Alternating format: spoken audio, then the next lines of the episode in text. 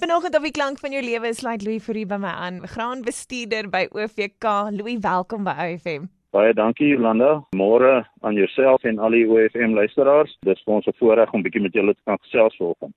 Wat behels OVK graan?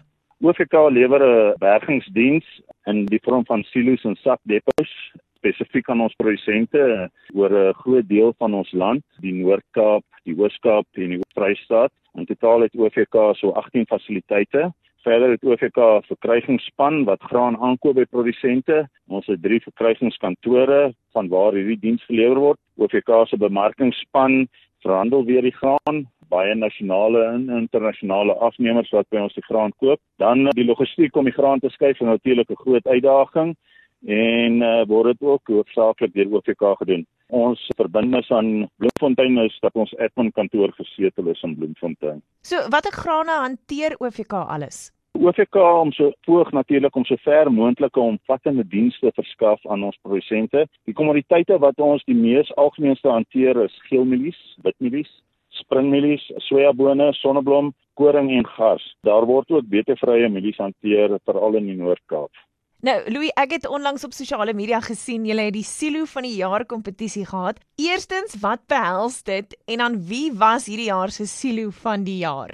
Eie aan OVK se lese van saambereik ons meer is OVK se sukses te buite aan sy produsente, wat maar boere is, sy klante en sy personeel. OVK glo dus daaraan om erkenning te gee aan al hierdie belanghebbendes. Die silo van die jaar word nie net beoordeel aan sy finansiële prestasie nie, daar is ander kriteria wat ons ook kan agneem, effektiewe bestuur van graan, asook netheid by die fasiliteite speel 'n wesenlike rol in hierdie beoordeling. By die silo's is uitsonderlike dienslewering baie belangrik vir ons en ons OVK produsente assosieer daarmee en gewoonlik is dit sinoniem in sukses vir OVK. Op 'n onlangse glansgeleentheid, jy's reg, uh, Jolanda, as jy sê dat jy dit gesien het op sosiale media, maar op 'n onlangse glansgeleentheid in Bloemfontein is Hawenga Brug asilo van die jaar vereer. Geluk aan Frans Jood, hy is ons silobestuurder daarso en al sy spanlede. Hawenga Brug, vir die wat nou nie weet nie, is 'n silo kompleks naby aan die volgende dorpe, uh, Lukhof van der Kloof en Peterswil. Wat nogal meer uitsonderlik maak is is dat die span daagliks van Houtjan af met 'n bussie deur gaan Hawenga brug toe en dan uh, reis hulle elke dag 150 km. Ek kry sommer hoendervleis. Louis Fourie wat by my aansluit, graanbestuurder by OVK. Wat is OVK se siening oor die graanindustrie in Suid-Afrika? Ek dink Jolanda daardie brood of ontbytpap op jou tafel is te danke aan Suid-Afrika se graanprodusente. Ons nasie moet eet om selfversorgend te wees ten alle tye.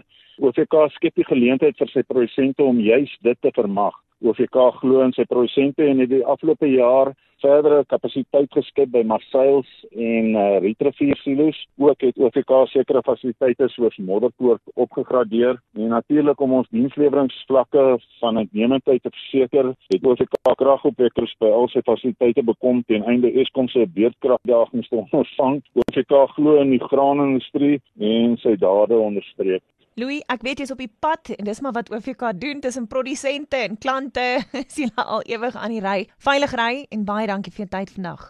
Ek moet vir jou dankie sê Jolanda. Ja, moet maar tussen ons produsente beweeg. Hoe nader aan jy 'n produsent beweeg, hoe beter vir jou besigheid. Maar mooi bly en groet aan al ons OFM luisteraars. Dankie.